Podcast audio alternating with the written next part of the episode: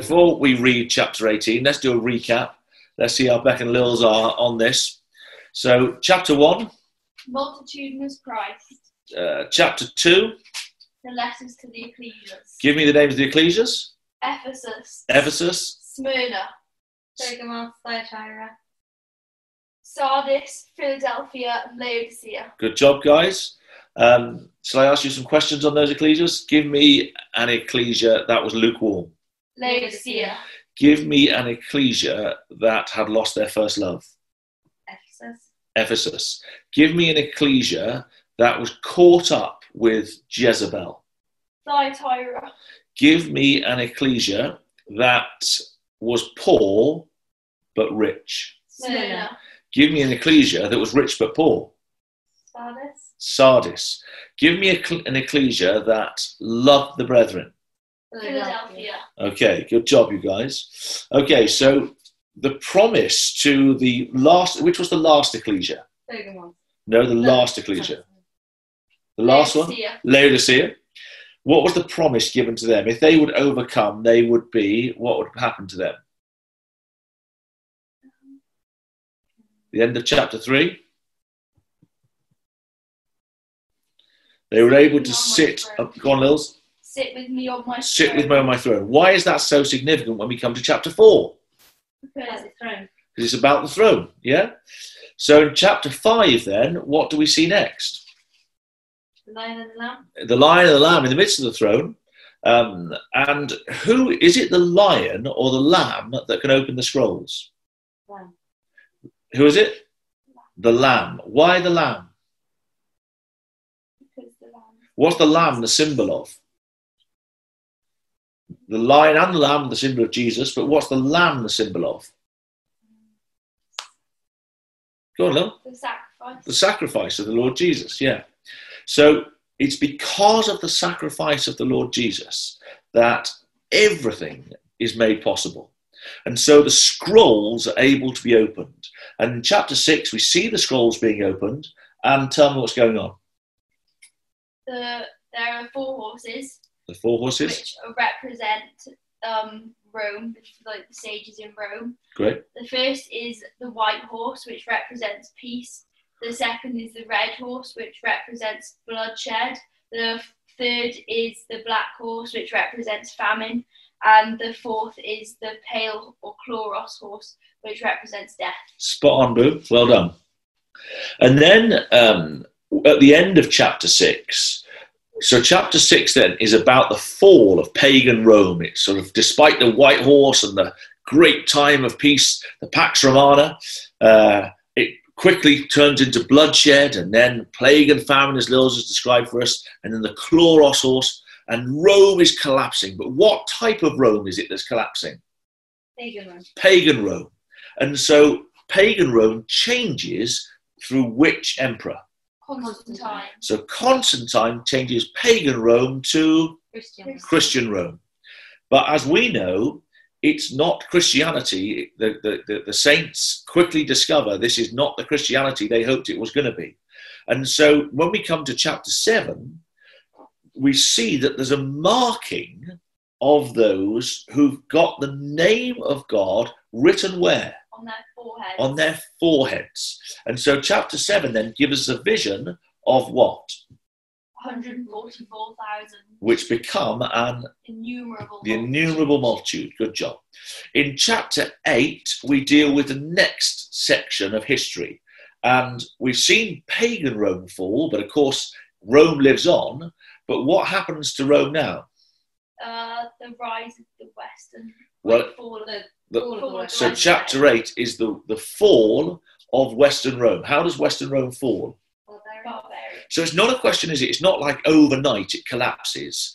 Over the best part of 100 years, the barbarians are making incursions, crashing, crashing, bashing into the Roman Empire as they come in. And uh, give me the barbarians that, that we've got recorded in chapter 8. The first trumpet is Alaric the Goth, the second is, Genseric the Vandal, the third is, Attila the Hun, and the fourth is Odoacer. Odoacer. So, what year does Odoacer take Rome itself? Four, seven, six. 476. Excellent. So 476 is the fall of Western Rome. Keep thinking Nebuchadnezzar's image. The two legs, the, the two legs represent the east and the west. And Western Rome collapses in the year 476. Good job, guys. So, chapter 9, what, what are we dealing with now? The rise of Islam. the rise of Islam, and this is going to affect uh, the Europe, which is why it's so significant that we've got this on the record. Um, the rise of Islam uh, comes. We have the Saracens, um, and then we see, don't we, the fall of which major city? And we see the gunpowder, don't we, the artillery um, that um, the Ottomans bring against it, and which city falls at the end of chapter nine? That was named after the emperor that turned pagan Rome to Christian Rome, Constantinople. What year did Constantinople fall to the Ottomans? 1453. Top job, 1453. So has everyone got this? You've got to have in your margin at the end of chapter 8, 476 AD, at the end of chapter 9, 1453 AD. So chapter 10 now, we're given uh, a vision, and we're on the march. Chapter 10 is the March of the Rainbow. March of the Rainbowed Angel, right? This beautiful picture, isn't it, of the Lord Jesus Christ and the saints, the multitudinous Christ that we saw in chapter 1. We now see this after the judgment that the saints and the Lord Jesus are able to go out as one.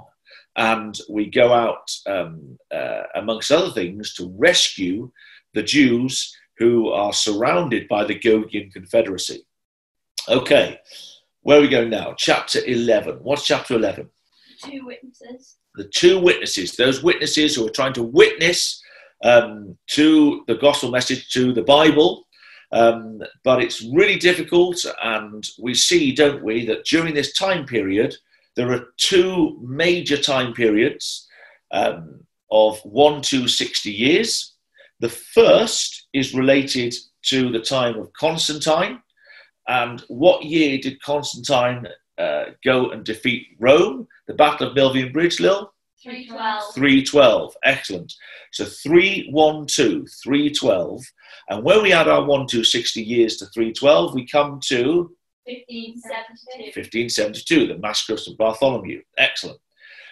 Then the other um, time period we're given in chapter 11 is also 1 to 60, but this relates not to what we're going to see in chapter 12, which is things related to Constantine and the eastern side of the empire. The other one in chapter 11 relates to what we see in chapter 13, which is Western Rome. And it's another 1 to 60 period. And we're told it's from the time when the dragon gives power to the beast. So give me an emperor that gave power to the beast. I'll give you a clue. Just Justinian. Justinian, can you give me a year? 1793? No. No. Far, far before that. Mm. Justinian. I'll give you a clue. 1790. Five, five, three, One, two, three. five, three, three. Good job. At least Beck got the last three. Five, three, three. So we had our one to 60 years, and it brings us to, as you rightly say, 1793. So critical time periods. Or another one we can go from is the decree of Phocas, who was also an emperor in the east, and he gives power to the Pope in the west, to the beast system. And when's that from? Six, Six.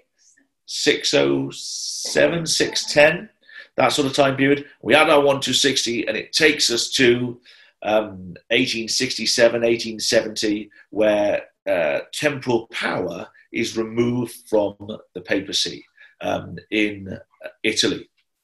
Okay, so it's not easy. But then, chapter 11, what we see halfway through the chapter is that these things, these 1 to 60 time periods, are bringing us to a great earthquake. And the great earthquake is, Lils, French the French Revolution. Okay, which we'll then see, we get to, don't we, in detail at chapter 16. Then chapter, where we are now, chapter 12. So chapter 12, we've already dealt with this a bit, haven't we? But chapter 12, one of those 1 to 60 time periods, 1 to 60 time periods, is all about which emperor? It's all about Constantine. Constantine, the dragon in the east. Okay, then we come to chapter 13, And it's not about the east, it's about the west, it's about the beast, the beast of the sea, because it comes out of the Mediterranean. And uh, the beast of the sea, we see, gives uh, is given power. Apologies, that was a bit of a naff pun, wasn't it? It certainly wasn't on purpose. I'm not that witty. But we, we see, don't we, that that beast is given power by the dragon. Then, halfway through the chapter 13, we come across another beast, not the beast of the sea, but the beast of the and the beast of the earth. What does this look like? Lamb. Oh, well, this is nice. It looks like a lamb. This is a great symbol. But oh dear, it speaks like a dragon. Yeah? So this is speaking of which type of empire? Holy Roman Empire. The Holy Roman Empire. Holy? It looks like a lamb. Uh uh This is Roman. It speaks like a dragon. So we've got the Holy Roman Empire. And we also have, chapter 13, another uh, system which is smaller than the beast of the sea or the beast of the earth, but it's critical because it's right in the heart of Italy. It's where the papal states are, and it's the image of the beast. What's it? What is it? It's the papacy, the Pope. Yeah, yeah. Good stuff. All right, so then we come to chapter 14. And chapter 14 is in stark contrast to chapter 13. It's set against it. And we see that it's uh, it's a kingdom vision, and the people that are in the kingdom are those who've not had anything to do with the beast system. So we see the instead of the, the number of the beast, we see the number of the elect, and the number of the elect is 144,000. Those who follow the Lamb. Um, what else have we got in chapter 14? The grain harvest and the grape harvest. Let's just tell the great grain harvest and the grape harvest. What's the grain harvest related to? Armageddon. Armageddon, a heap of sheaves, a grain harvest in the valley of threshing. What's the grape harvest related to? The um, judgment on Rome. Judgment on Rome. Excellent. So we're going to deal with that a little bit more in our chapter today, in chapter 18. Chapter 15, vision of the kingdom. And what are the saints standing on? The sea of glass. Why is it a sea of glass? Because the nations are calm. Excellent. Super. But before that can happen, we've got the final pouring out of the vials, the, the bowls, and in chapter 16, that's what we've got, haven't we? And what are those vials being poured out? What are the first five about, principally? Chapter 16, the vials, Collapse of the Holy Empire. The collapse of the Holy Roman Empire. What brings about the collapse of the Holy Roman Empire? Which great earthquake? French Revolution. the French Revolution. Excellent, Lil. And then we see that actually coming out of the French Revolution are three boing, boing, boing Frogs. Frog- frogs. And they are frog like spirits, right? That go out and they're sent into uh, all the kings of the earth, but they come out of where? The mouth of the. Dragon. Where's the dragon?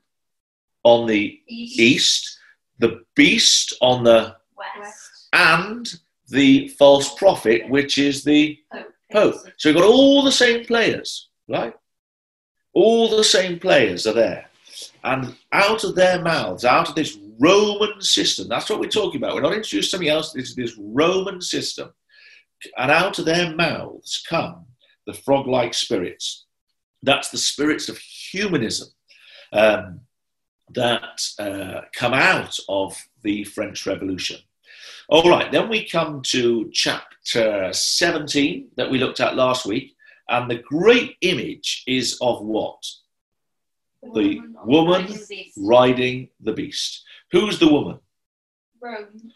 Uh, yeah, Rome, particularly Roman the Catholic Rome. Yeah, it's it's the Pope, it's the papacy, and it's the apostate church, isn't it? That's the symbol that's set out for us. And the reason the symbol is a woman is so that it's crystal clear to us. This whore is an apostate church system. Don't have any doubt about it. The false prophet, the apostate woman, the, the whore are the same people. And then she's riding the beast, and the beast is Europe. Europe, Eastern or Western Europe? Western Europe. So we're going to see at the very time of the end, we're seeing it already. The influence the Pope is having over Western Europe. I mean, many of you will know that when uh, Britain voted to leave the European Union, literally that month, which we're talking now a couple of years ago, but that month, the remaining 27 leaders of the European Union all went to visit the Pope. And uh, I always think it's remarkable that a photograph was taken, and the photograph was taken of the Pope with the 27 leaders, and behind them, that they were in the Sistine Chapel in Rome, was Michelangelo's great fresco, the, the amazing painting. And that painting was called, or is called, The Last Judgment.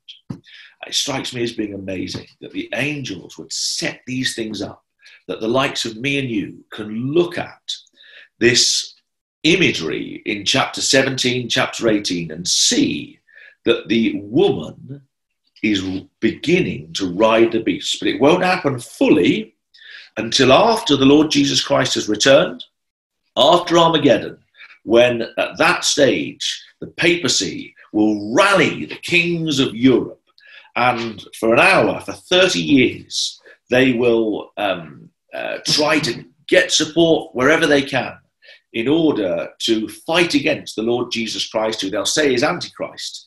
And the likes of you and I, we hope and pray, will be there going out outside of Israel to fight this system and to utterly destroy it. And so, chapter 18 is in that context. So, what we'll do is we'll read it now. Um, uh, we'll read a verse each and um, we'll read pretty quick so that um, we've got time to study the chapter tonight. All right, Revelation 18. After these things, I saw another angel come down from heaven having great power, and the earth was lightened with his glory. And he called out with a mighty voice Fallen, fallen is Babylon the Great. She has become a dwelling place for demons, a haunt for every unclean spirit, a haunt for every unclean bird, a haunt for every unclean and detestable beast. For all nations have drunk of the wine of the wrath of her fornication, and the kings of the earth have committed fornication with her, and the merchants of the earth are waxed rich with the abundance of her delicacies.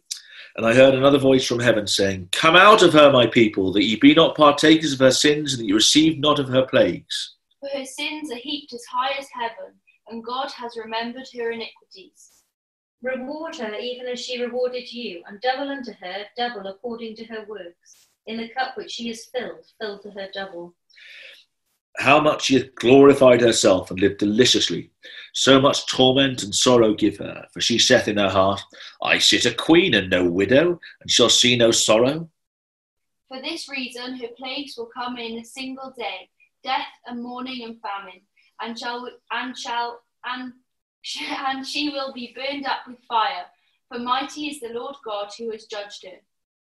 And the kings of the earth who have committed fornication and lived deliciously with her shall bewail her and lament for her when they shall see the smoke of her burning. Standing afar off for the fear of her torment, saying, Alas, alas, that great city Babylon, that mighty city, for in one hour is thy judgment come. And the merchants of the earth weep and mourn for her, since no one buys their cargo any more the merchandise of gold and silver and precious stones, and of pearls and fine linen, and purple and silk and scarlet, and all fine wood, and all manner of vessels of ivory, and all manner of vessels of most precious wood, and of brass and iron and marble. And cinnamon and odours and ointments and frankincense and wine and oil and fine flour and wheat and beasts and sheep and horses and chariots and slaves and souls of men. The fruit for which your soul longed has gone from you and all your delicacies and your splendours are lost to you, never to be found again. The merchants of these things, which were made rich by her, shall stand afar off for the fear of her torment, weeping and wailing. And saying, Alas, alas, that great city that was clothed in fine linen and purple and scarlet and decked with gold and precious stones and pearls.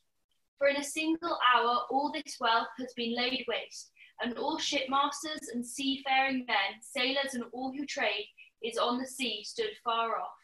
And cried when they saw the smoke of her burning, saying, What city is like unto this great city? And they threw dust on their heads as they wept and mourned, crying out, Alas, alas, for that for the great city where all who had ships at sea grew rich by her wealth, for in a single hour she has been laid waste. Rejoice over her, thou heaven, and ye holy apostles and prophets, for God hath avenged you on her.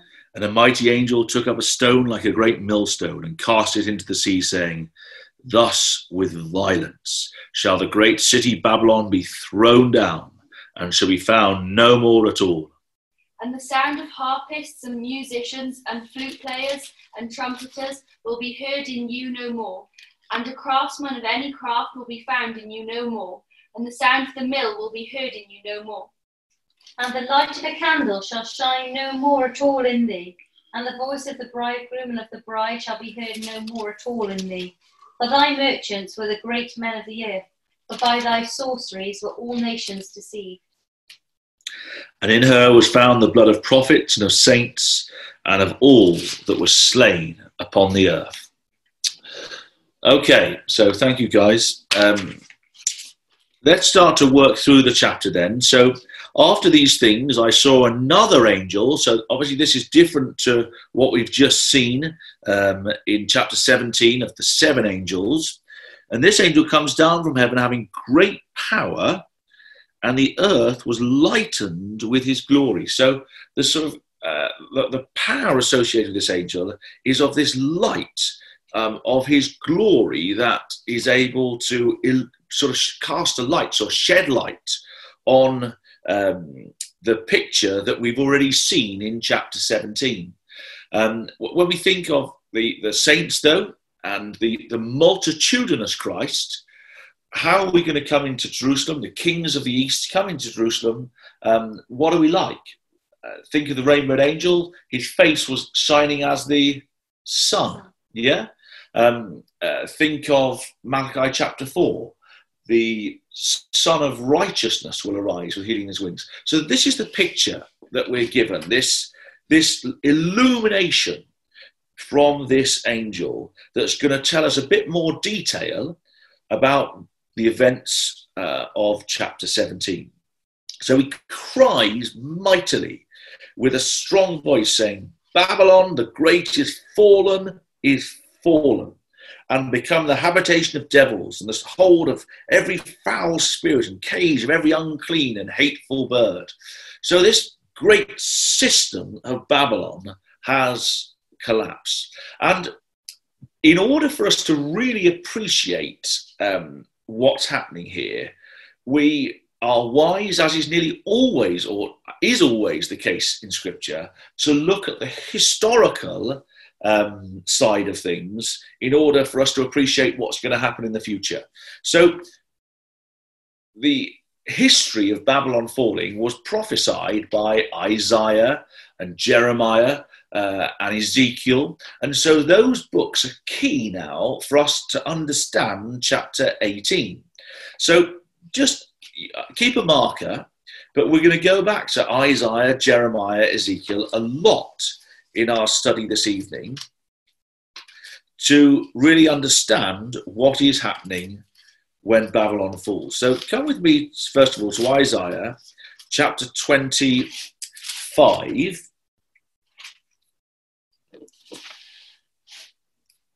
So Isaiah, uh, actually, I wanted to go to Isaiah 21, apologies. Isaiah 21, where we see we've got the quotation that we read in verse 2. So Revelation 18, verse 2, Babylon the Great is fallen. If you look in your margin, it will almost certainly take you back, and my eyesight's not good enough, but it should be taking you back, not to Isaiah 25, to Isaiah 21. In Isaiah 21, we read the burden of the desert of the sea. Now you might say, what is the desert of the sea? Well, the desert of the sea, Isaiah 21, verse 1, the burden of the desert of the sea. Um, the, the desert of the sea, we, we, we think, is the area of Mesopotamia Think of uh, the two rivers that go round the desert. So it's the desert of the sea, the Euphrates and the Tigris. So that we're talking about uh, Babylon, and we learn that Babylon is going to fall. Why? who's going to come across against Babylon? Look in verse 2. See if you can see Isaiah 21, verse 2. Beck, who can you see uh, is going to come? The Medes. Well done, Lils. Yeah. Verse 3. What's going to happen to Babylon? Therefore are my loins filled with pain. Well, where do we see this? Uh, who's Daniel 5? Well done, Lils. Who's the king in Daniel 5? Belshazzar, yeah, who's having his feast, yeah. Um, and so look what we read. Um, verse 5 prepare the table, watch, eat, drink, arise, ye princes. Who's doing this in Daniel 5? Belshazzar, right? But we're told now, aren't we, in verse 9, Behold, here comes a chariot of men with a couple of horsemen. And he answered and said, So that the messenger says, Babylon is fallen, is fallen. And now here, this is critical. And all the graven images of her gods, he's broken into the ground. So what's going to happen to Babylon? The graven images of her gods are broken into the ground. You see, the Babylonish system, the system of Rome, is a system of graven images, of idols. And that's exactly the same as Rome today. It's a system of graven images and of idols. It's a commercial system, which is what we're going to see in chapter 18. And so that's why I'd suggest to you that in verse 2, the quotation, Babylon the Great is fallen, is fallen, we're, we're taken straight back to Isaiah 21 and verse 9 that we might remember that the reason Babylon fell is, is in part is, key to the fact that she had all the graven images of her gods had to be broken to the ground. The spirit of idolatry was what the Babylonian system was all about. So come back to chapter 18. We're going to keep going back to these chapters uh, in the Old Testament, in Isaiah, Jeremiah, Ezekiel. So it is helpful, sort of keep a marker there. But come with me back to chapter 18, where um, we see uh, another illusion that I would suggest is worth us just looking at. Um, and that is to just keep a marker in chapter 18 and come back to Isaiah 13 I said you need to keep a marker, didn't I, in Isaiah? I'm going to keep coming back in this direction. And Isaiah 13 and 14 is all about the fall of historic Babylon. So there are many, many illusions that we could pick up. I just want you to just notice a couple of things in chapter 13. So let's just go in at verse, well, verse 1, the burden of Babylon, you can see. Um, Lift up a banner upon the high mountain, exalt the voice unto them, shake the hand that they may go into the gates of the nobles. Why is it important that they're going to go into the gates? How does Babylon fall? Good job, Beck. The gates. Well done. Uh, but a, a, reference you might have next to that would be Isaiah 45 and verse 2, where we read uh, about the gates of Babylon that Cyrus is able to get into. Um, what about then um, verse 3? I've commanded my sanctified ones, I've called my mighty ones. Well, what will we become in the kingdom age? Mighty the mighty ones, right? So the, the mighty ones are being shown here in prophecy as the ones who are going to destroy Babylon. So, what do we read in verse 4? The noise of a multitude. Why does the multitude matter? Who are we that are going to destroy Babylon? The multitude, the innumerable multitude, an innumerable multitude, the multitudinous Christ, right? That's the picture that we've got here. Verse 5 They'll come from a far country. Now, clearly, you could say, well, the Medes and the Persians came from a far country to defeat the Babylonians. That's true. But why is it significant in the final fall of Babylon? Where are we based as the saints? In which city? Jerusalem, in the land of Israel. But we know that the grape harvest is beyond Israel and we go right out into Europe. So that's why, verse 5, they come from a far country. So let me give you a reference next to that. Chapter 4, Revelation 14, I'll give you the reference now, and verse 20. The winepress was trodden without the city. We come from a far country to defeat the beast system and the false prophet. Okay, verse 6 Howl ye, for the day of the Lord is at hand, it shall come as destruction from the Almighty. Therefore shall all hands be faint, and every man's heart shall melt. Now, can you think of anywhere else in Isaiah where we read about a man's heart or his hands? And the, it's the opposite, actually, of them being faint or feeble. Well, I'll give you a clue. Isaiah 35, right? And Isaiah 35 is a kingdom picture where the Lord Jesus says, or uh, uh, apologies, the Lord Jesus will be able to give the message. Verse 3 strengthen the weak hands and confirm the feeble knees. Say to them that have a fearful heart, be strong. So the Babylonian system will not be anything to do with the saints and those we go to rescue in the Jewish nation, where we go to strengthen their weak hands. We, we so say to them with a fearful heart, Be strong. Their hands will be feeble and faint, and their heart will melt. And so we see verse 8 They shall be afraid, pangs and sorrow shall take hold of them they shall be in pain as a woman that travaileth. So there's this travail, this woman that travaileth. In other words, she's not the chaste virgin of the ecclesia. This is the apostate system of Rome, of Babylon. All right, so uh, you see that these Isaiah references, Isaiah 13, Isaiah 21, um, we'll see others too later on, Isaiah 47, Jeremiah 51 are so key to us understanding our chapter 18 today. Okay, so back um, in Revelation 18, we notice also that Babylon has become the habitation of devils, a hold of every foul spirit, and cage of every unclean and hateful bird. When did we read of birds?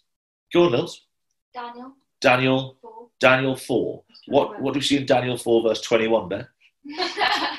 Hateful birds. We don't see hateful birds, but what, what are the birds? Where are the birds nestling? In the big tree of Babylon, yeah? So the Babylonian system, so what are those birds representative of then? If the, these birds that come and nestle, you have a look. you you told me Daniel 4.21. Tell me, where is it? What, what, what those birds represent? more than simply the people. Corrupt rulers. Corrupt rulers. Anything more than that? You're you're right in all of it, but it's the nations. Yeah. So the the what you've got these birds uh, that are nestling in the tree of the Babylonian system are the nations of the world that take refuge in this Babylonian system that become a part of it. And they also will obviously fall. 4, verse 3 of Revelation 18. All nations have drunk of the wine of the wrath of her fornication, and the kings of the earth have committed fornication with her, and the merchants of the earth have waxed rich through the abundance of her delicacies. So, where else in the book of Revelation have we read about uh, the nations being drunk. So the, all these birds, the nations, have drunk of the wine of the wrath of her fornication. They've got in the tree. Where we read about the, the nations being drunk with the wine of the wrath of her fornication? Revelation still. Chapter 14, verse 8. Chapter 14, verse 8. So, chapter 14, verse 8 tells us, as Beck says, Babylon is fallen, is fallen. So chapter 14, verse 8 is important because it's the summary verse of everything we read in chapter 18. Babylon is fallen, is fallen, the great city, because she made all nations drink of the wine of the wrath of her fornication. What about last week as well in chapter 17? What do we see the woman do? Chapter 4 of chapter 17, verse 4, apologies, chapter 17. She's got in her hand a golden cup full of abominations and filthiness of her fornication, and she's drunk, verse 6, with the blood of the saints. So she's um, duped. She's got the nation utterly drunk. They're plastered. And as a result, they've made terrible decisions. They've got in bed with this apostate system. They've got in the tree, as it were, of uh, Babylon. So, key reference there, uh, Beck, Revelation 14, verse 8, Revelation 17, verse 4. Have you got an Old Testament reference? Go back to verse 4 of Revelation 17. What's your Old Testament reference there?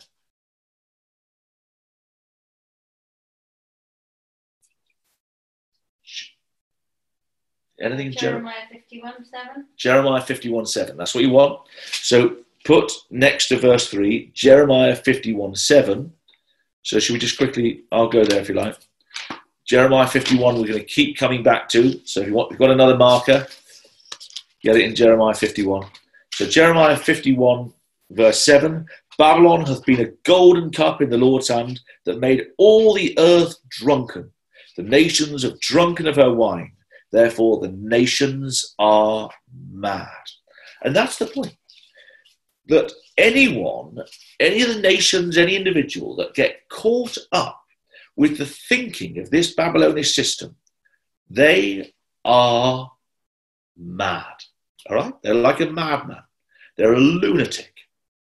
We're lunatics if we allow our thinking to have anything to do with this system.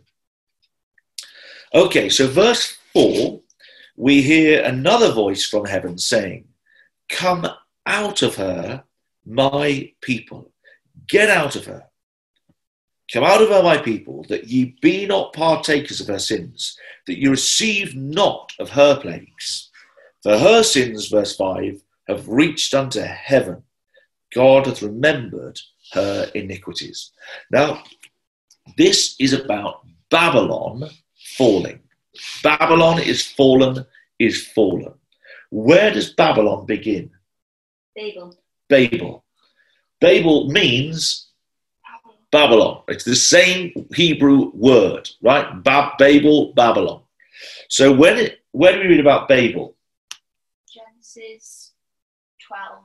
Or Genesis 11? Genesis 11, we read about Babel. Genesis 12 is really important. We'll come to that in a minute. But Genesis 11, we read about the, the system of Babel, the Tower of Babel. And, you know, it is Babylon. So, really, it's frankly more helpful to think of it as the Tower of Babylon. Okay? And what was, let's go back to Genesis 11, keep a marker. What was Babel all about? What did they, what did they try to do? They wanted to make a name for themselves, but whose name in the book of Revelation do we need to have for ourselves? Father's name. The Father's name. What is the Father's name? Yahweh. Yahweh. What does it mean? I will be who I will be. So the Father's name is not about us making a name for ourselves, it's about His name, His glory, His character. I will be who I will be, filling the earth as the waters cover the sea. And in Genesis 11, we see that men want to build their own kingdoms. They want to make names for themselves. They are against the Lord. And so, Genesis 11, verse 1, we read that the whole earth was of one language and of one speech. It came to pass as they journeyed from the east that they found a plain in the land of Shinar, and they dwelt there. What have you got in your margin next to the land of Shinar? Confusion. You haven't got the next to, next to Shinar. Uh, Shinar. Give me a reference. Chapter 10. Daniel 1, verse 2. Thanks, Lil. Why is that so important? Daniel 1 is about where? Where's Daniel been taken to captivity? Babylon. Babylon, right? Shinar. They said to each other, Go, let's make a brick and burn, let's make brick and burn them thoroughly. They had brick for stone and slime for mortar.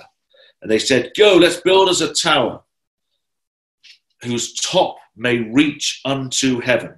What's that phrase? Whose top may reach to heaven. Go back, keep a marker. Revelation 18, verse 5. What do we know about Babylon? Her sins have He reaches Under high. heaven. reached to heaven. Okay? So you need to make a note next to Revelation 18 and verse 5, Genesis 11, verse 4. Babylon.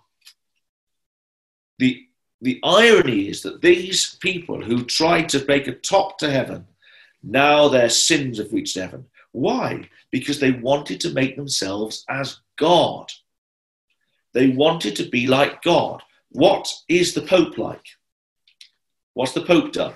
He's called himself the Holy Father. He's called himself, what's the name Pope mean? Papa, Father. Father, right?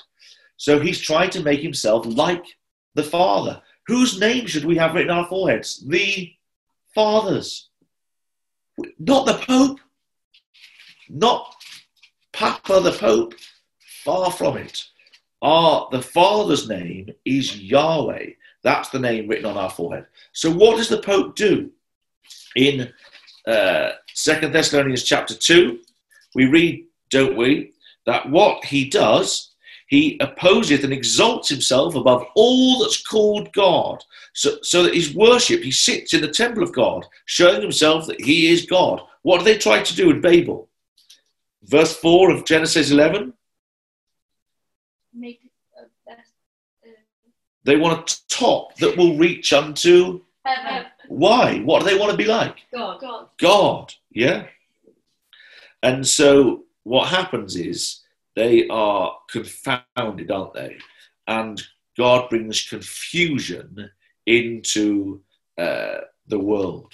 And this Babylon system, which is born here in Genesis 10, Genesis 11, is set against the thinking of God, the mind of the Lord God, and the mind of the saints who try to put the Father's name on their foreheads in contrast to the fathers of Babel. So, Genesis 11 is followed by which key chapter? Genesis 12.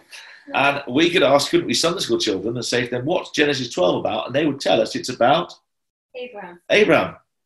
And what's Abraham asked to do? Get out of Babylon. Get out. Genesis 12, verse 1. The Lord said to Abraham, Get out of your country. So, where's Abraham living? Live. Ur of the Chaldees. Where is Ur of the Chaldees? Where's Ur of the Chaldees? Babylon. The Babylon, Babylon, like Mesopotamia, that area between the two seas, the desert of the seas. He, he's asked, Get out of there and have faith to walk to a land that I'll promise you. So look, Genesis 12, verse 1. The Lord said to Abraham, Get out of your country, from your kindred and from your father's house, to a land that I will show you, and I will make you a great nation. I'll bless you and make your name great, and you will be a blessing. I'll bless them that bless you, and curse them that curse you. In you shall all families of the earth be blessed. And so Abraham is the quintessential example in Scripture of a man who, in great faith, gets out of Babylon. Come back to Revelation 18. What did we see in verse 4 that the angel said? Come out of him. Speak up, Lil, so everyone hear you. Come out of him. My people. Come out of her, my people. So here's the question for me and you Whose people are we? Not everyone has to get out. You don't have to get out of Babylon. You can stay there. You can live in Babylon. You can choose to stay in Babylon. You could have chosen to stay in Sodom at the time of Lot. The children of Israel could have chosen to stay in Egypt. So we've got Babylon, we've got Sodom, We've got Egypt. Remember Genesis chapter 11? Uh, Revelation chapter 11, apologies. Revelation chapter 11. What was the great city? It's spiritually Sodom and Egypt. Babylon is spiritually Sodom and Egypt. What did faithful Lot do? He got out of Sodom. Moses and the children of Israel, what did they do? They got out of Egypt. Egypt. Abraham got out of Babylon. Babylon. It's up to you. It's up to you. You haven't got to get out. You can stay. But what happened to Sodom? Fire and brimstone. Fire and brimstone. It went up in smoke. So, what are we about to read happens to Babylon? It goes up in smoke. Look at the end of verse 9 of Revelation 18. Huh? So, young people, particularly, let me appeal to you. Many of you would have been brought up in Christadelphian homes. Some of you, I'm thinking of someone like you, Lauren, you haven't necessarily. And there'll be others too that, that haven't been brought up in Christadelphian homes. The God of the Bible does not force any of us to do his will. He's given us free will. And you can read the Bible and you can say, well, I'm not sure about this. I, I disagree. In the end, if you don't want, and I'm not speaking now to just any individual, I'm speaking to all of you. If you don't want the gospel message, you don't have to take it. You can stay in Babylon. You can stay in Sodom. You can hang out in Egypt for the rest of your days. But the Bible clearly tells us that those systems come to nothing. And in fact, we're clearly told, and we've seen through this prophetic word, that before long, those systems are going to be destroyed. And so you simply have got to challenge yourself what do I want out of my life? Do I want to just live my life today? And sadly, at the end of my days, whenever they come, that's it. Or am I interested in a far higher purpose? Do I want to be part of the name of the Father? Do I want to be joined with the saints through the ages who've taken the courageous steps, however difficult it might be, to leave Sodom, to leave Egypt, to leave Babylon? Are we prepared to do it? And if you are prepared to do it, you will be given the most incredible blessing.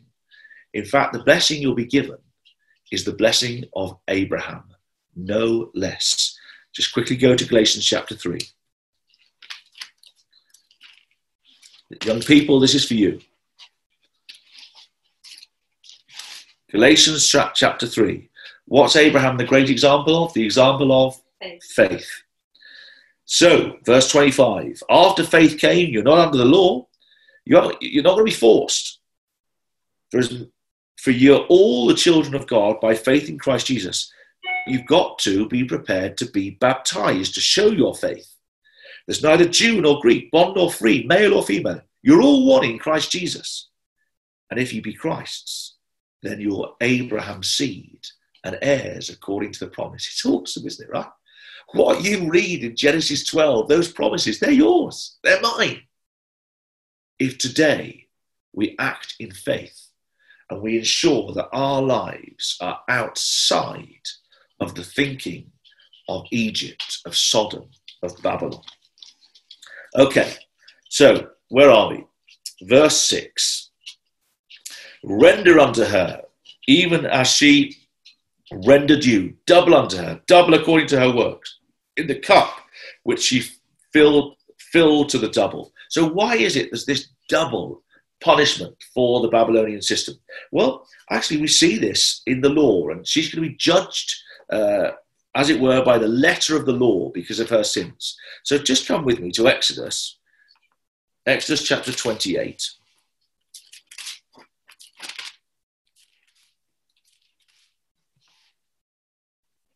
Exodus 22, apologies.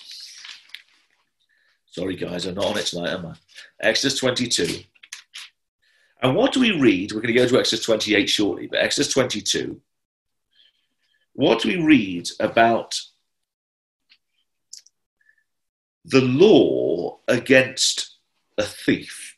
So, Exodus 22, verse 4 if the theft be certainly found in his hands alive, whether it be ox or ass or sheep, he will restore, he'll pay back Double. double. Okay, uh, verse 7. If a man deliver unto his neighbour money or stuff to keep, and it be stolen out of the man's house, if the thief be found, he will pay Double. double. Verse 9. Let's just go to the end. Uh, uh, Double. yeah, exactly. He'll pay, thanks, Lord, he'll pay double to his neighbor. So the punishment of the thief that gets found is that the thief will pay Double. double. Why is this so important for the Roman Catholic Church? What they thieved from men? Souls. Their souls, right? So uh, look, verse the end of verse 13. The souls, even the bodies of men, right? That's what they've traded in.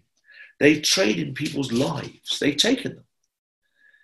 They've thieved off men the truth. What didn't they allow men to read for hundreds of years? Bible. We looked in chapter 16, didn't we? At the period of the Inquisition, when across Europe, particularly, the church gave the most terrible, terrible um, uh, cruelty um, and torture against men who try to read their Bibles and women and children. So they are the thief. They stole from men and women the truth. And as a result, because they stole the truth, the pearl of great price they stole, they're going to have to pay double for their terrible works. Now, we also see verse 20, uh, verse 7, how much that this system has glorified herself and lived deliciously. Um, she's glorified herself. What does the God of the Bible ask of us? Who should we give glory to? To him, right? So look at the high priest's garments, and apologies, this is why I asked you to look at Exodus 28 a minute ago. Come to Exodus 28. What were the high priest's garments for? Glory and beauty. They were for glory and beauty. Whose glory and beauty? God's. God's glory and beauty. So Exodus 28, verse 2 Thou shalt make holy garments for Aaron thy brother for glory and for beauty. So everything about the high priest garments that we again looked at briefly last week, particularly around the colours, were to give God glory. But what this system has done is glorified herself. For she said in her heart, halfway through verse 7, I sit a queen, am no widow. So here's this system. she already thinks it now. But more than ever, when the Lord Jesus Christ returns and she gathers the European nations and she's able to ride them as the beast on the beast, as we see in chapter 17, she sits as a queen. She thinks she's altogether marvelous. She's she's uh, you know standing against. I'm no widow, and there shall see no. I shall. I won't see any sorrow. Don't forget, she's for an hour given that position for 30 years. She sits as a queen. Many of you looking at this aren't 30 years old. I mean, quite clearly, I'm not too far off after it. But uh, 30 years old, right? It, 30 years is not, it, it, you know, it's quite a considerable time. She sits as a queen. This is taken directly from Isaiah. So will you come back to Isaiah 47, where we see that Isaiah is prophesying of the fall of Babylon. It's, you know, 150 years or so before Babylon actually falls in the time of Daniel. So, Isaiah 47, look what we read about the Babylonian system.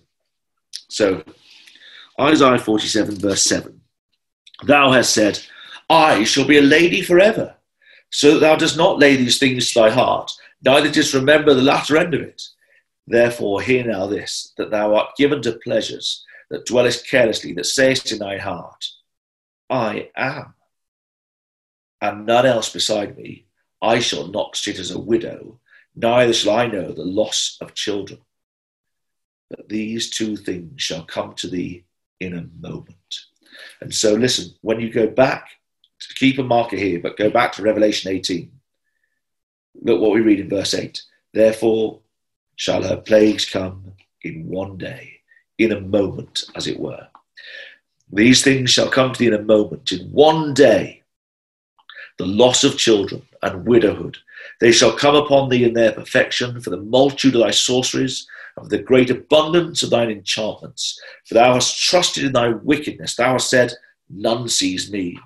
Thy wisdom and thy knowledge hath perverted thee, and thou hast said in thine heart, I am, and none else beside me. Now, do you see the contrast here? Who is I am? Yeah. Yah.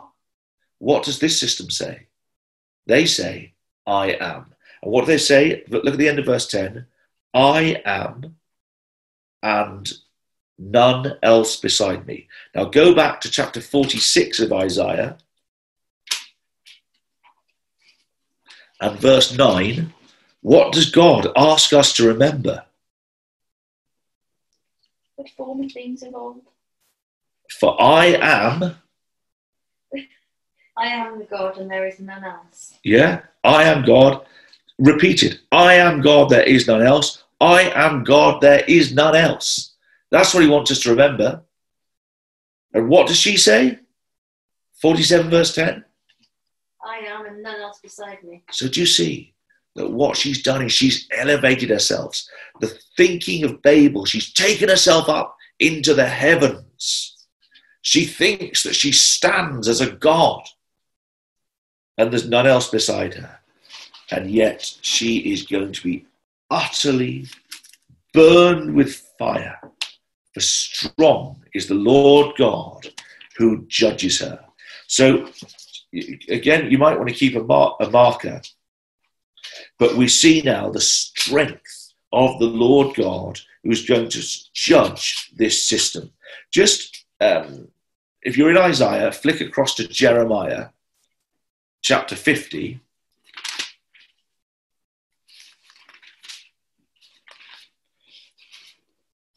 And Jeremiah 50 and 51 is once again all about Babylon. So look, just for context, chapter 50, verse 2 declare among the nations, publish, set up a standard, publish and conceal not. Say, Babylon is taken. So you see that this is about Babylon falling. Now I want you to go to Jeremiah 50, verse 34.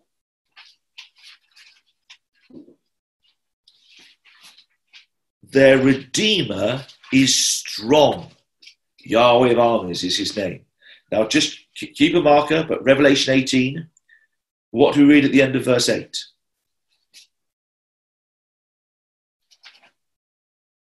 Um, mighty is the Lord God who has judged him.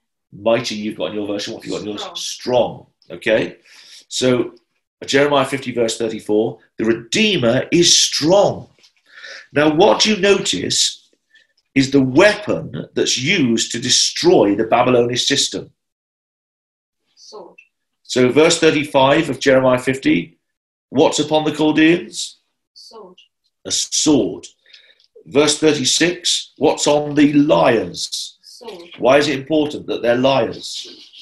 What have we seen the Babylonian system do? Lie. Where do we see that? She had to have rendered double. Which, under the law, who had double rendered to them? Liars. The liars, yeah, the thieves and the liars, yeah. A sword is on her mighty men. A sword is upon her horses, yeah. A sword is upon her treasures.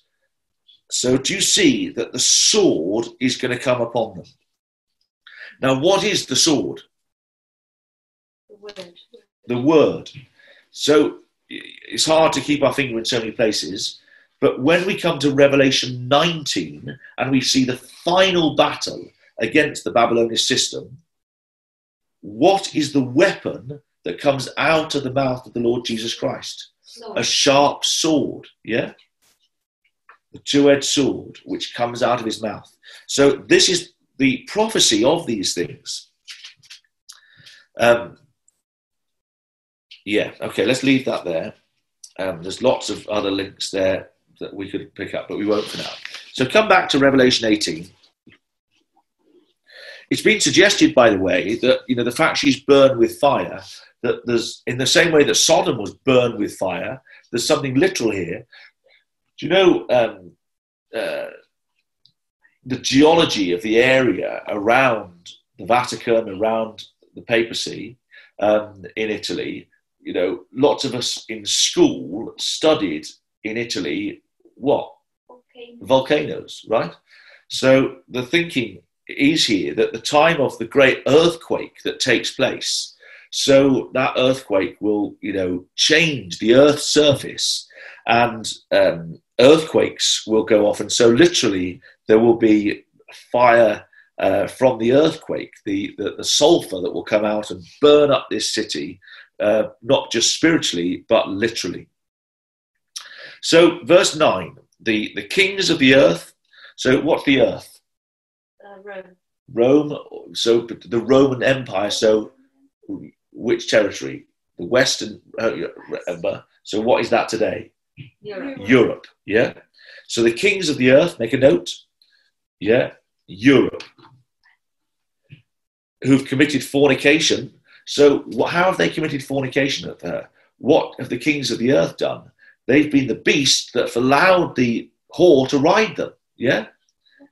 So the kings of the earth who committed fornication, lived deliciously with her, will bewail her and lament her when they see the smoke of her burning.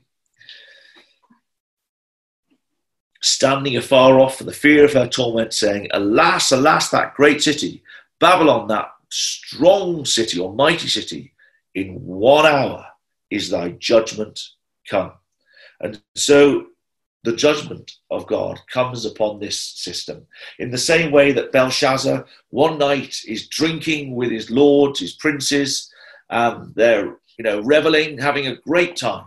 The party's on, and suddenly destruction comes upon them. And of course, the one hour is speaking to us of sudden destruction, although we understand that prophetically the one hour is how long? 30. 30 years. Can you remember why? Yes. Lil's can remember why. Let's ask her. Because when you apply the day for a year principle, a Jewish day is 12 hours. So one hour is one twelfth of the day.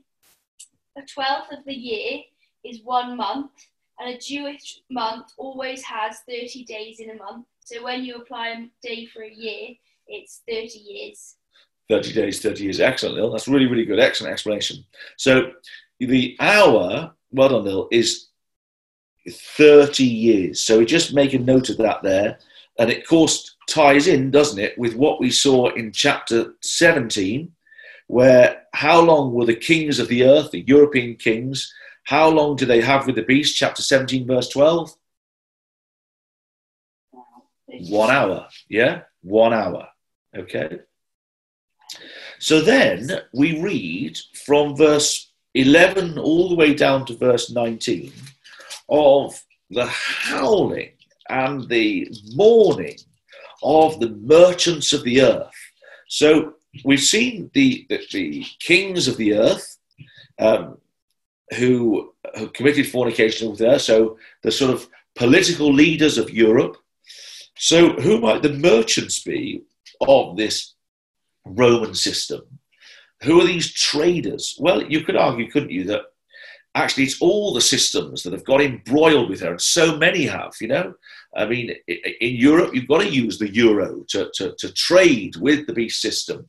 Um, you know, the, the 12 stars, that symbol that we saw in Revelation 12, is so significant in Europe today. It's the flag of Europe. But the merchants, perhaps more specifically, are relating to the clergy of the Roman Church, particularly, who uh, whose time is up. Right? That you know everything that they have traded with, including at the end of verse thirteen, the souls of men, you know, which we've reflected on already, their time is up. It's done. And what you see from verse 11 all the way down to verse 19, particularly, is reference after reference taken from where Ezekiel, have you got a reference to Ezekiel somewhere? 27? Ezekiel 27. Now, look, I'll challenge you. Look in your margin now. You will have probably 10 or so references to Ezekiel 27. Can you see that? Yeah. So just Ezekiel 27, Ezekiel 27, Ezekiel 27, as it's talking to us about the merchants and the merchandise of them that have been uh, ruined and destroyed. It reminds me of which merchants were furious at the time of the Apostle Paul when he was telling the truth about a great goddess, great idol. They were saying, Great is Diana. Diana of the Ephesians. And do you remember that the Apostle Paul um, was uh, rushed upon with one accord by the crowd as they went after him for pointing out the foolishness of their belief in the idols of Diana. And they were furious because suddenly all their gains had been lost. The, these merchantmen suddenly realized that everything that they had set up, that you know, they'd managed to convince the world that you know this the, Diana's temple had been built on a meteorite that had fallen down, and that actually that there was sort of all sorts of great significance in this. And after a while, although half the world may wake up to the fact it's all a complete utter rubbish and a lie, by this time people are making so much money out of it that they don't dare say the truth. And that's exactly the same as this system. The Roman system really there aren't many that could look at that system and not see it's utterly corrupt. It's riddled with lies. Lies. It's the thief. That's what that system is. And most objectively looking at it can see it. And yet the problem is it's become such a powerful commercial operation that the kings of the earth, even of the whole world, dance to the tune of that system today. So, why Ezekiel 27? Well, just come back to Ezekiel 27. And you'll see that this prophecy isn't against Babylon, it's against the island territory of Tyre. But Tyre, which was destroyed, by the way, so, you know, it's a type once again. What was Tyre renowned for? What's Tyre all about? This chapter. Trading. Trading. And she's a merchant, right? And she's trading, she's a merchant in everything. Look at Ezekiel 27 and you see link after link. Just scan down your margin. If you've got um, marginal references in your Bible, scan down it, and you keep seeing Revelation 18, Revelation 18, Revelation 18. This system of Tyre, or this city of Tyre, is renowned for her trading, her merchandise. And I suggest to you that this is the point that this merchant system, this commercial system, is utterly destroyed. So, that I think is why we've got all these links back from Revelation 18 to Revelation 27, that we might identify the Roman Catholic system. It's not just a church. The reason it's such an apostate church is a commercial operation exactly as Tyre was. Now, what happened to Tyre? what was Tyre like? Look, now go to chapter 28. Tyre became so arrogant. Verse 2 Thus says the Lord God, because your heart is lifted up, and you say, I am a God. I sit in the seat of God. Who's done this? Babylon. Babylon. Who's who where do we get this? What's our reference? I am a God, I sit in the seat of God. 2 Thessalonians chapter 2. I better go there, just as a reminder in this room. 2 Thessalonians 2. What does he do? The false prophet system says he, he opposeth and exalts himself above all that's called God, all that's worshipped, so that he, as a God, sits in the temple of God.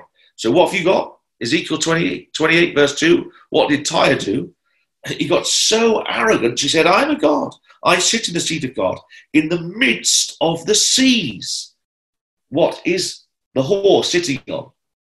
Waters. The waters, yeah, the seas. Yet, what does Tyre have to learn? You are a man and not God. Though you set your heart as the heart of God, behold, you're wiser than Daniel. There's no secret they can hide from you. With your wisdom, with your understanding, you've gotten riches, gold, silver, treasures. By your great wisdom and by your traffic, you've increased your riches, and your heart is lifted up because of your riches. Therefore, thus says the Lord God, because you've set your heart as the heart of God, I'll bring strangers upon you, the terror of the nations, and they'll draw their swords against the beauty of thy wisdom and defile thy brightness. so, what happens to Tyre? Tyre is destroyed. Now, do, do you know historically what happened to Tyre? It went underwater, spot on. So, why is that significant? What happens to Babylon? Come back to Revelation 18. Revelation 18. So Bex just told us that she knows that historically Tyre goes underwater. And what happens to Revelation to, to Babylon? Revelation 18, verse 21. The strong angel took up a stone like a great millstone and cast it into the sea. Thus, with violence shall the great city Babylon be thrown down and shall no more be found at all. So, come back to Revelation 18. I'm sure you're there now. But if you're not, let's just um, take a few more uh, notes. We see in verse 20 Rejoice over her, thou heaven, and ye holy apostles and prophets, for God hath avenged you on her. So the saints now are able to rejoice as they take vengeance, they, they, they, they uh, come against this Babylonish um, awful system, the Roman system.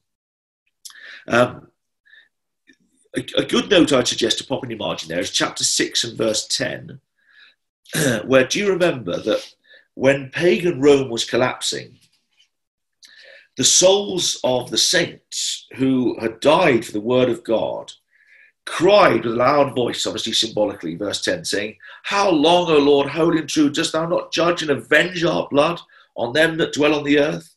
And they're given the message that, listen, it will happen. And this is when it will happen, when the Roman system is utterly destroyed. The end of verse 19 In one hour is your judgment come. So, verse 21 the strong angel we've seen taking the stone like a great millstone.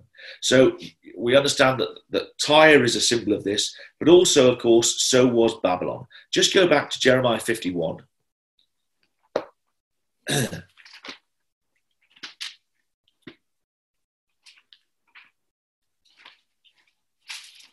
Jeremiah 51. What do we read about this Babylon system? Verse 63. It shall be when thou makest an end of reading this book, thou shalt bind a stone to it, and cast it in the midst of Euphrates, and thou shalt say, Thus shall Babylon sink, and shall not rise from the evil I'll bring upon her, and they shall be weary. So Babylon is going to sink, just as ancient Babylon has sunk. While you're in Jeremiah, just will you quickly come to chapter 25?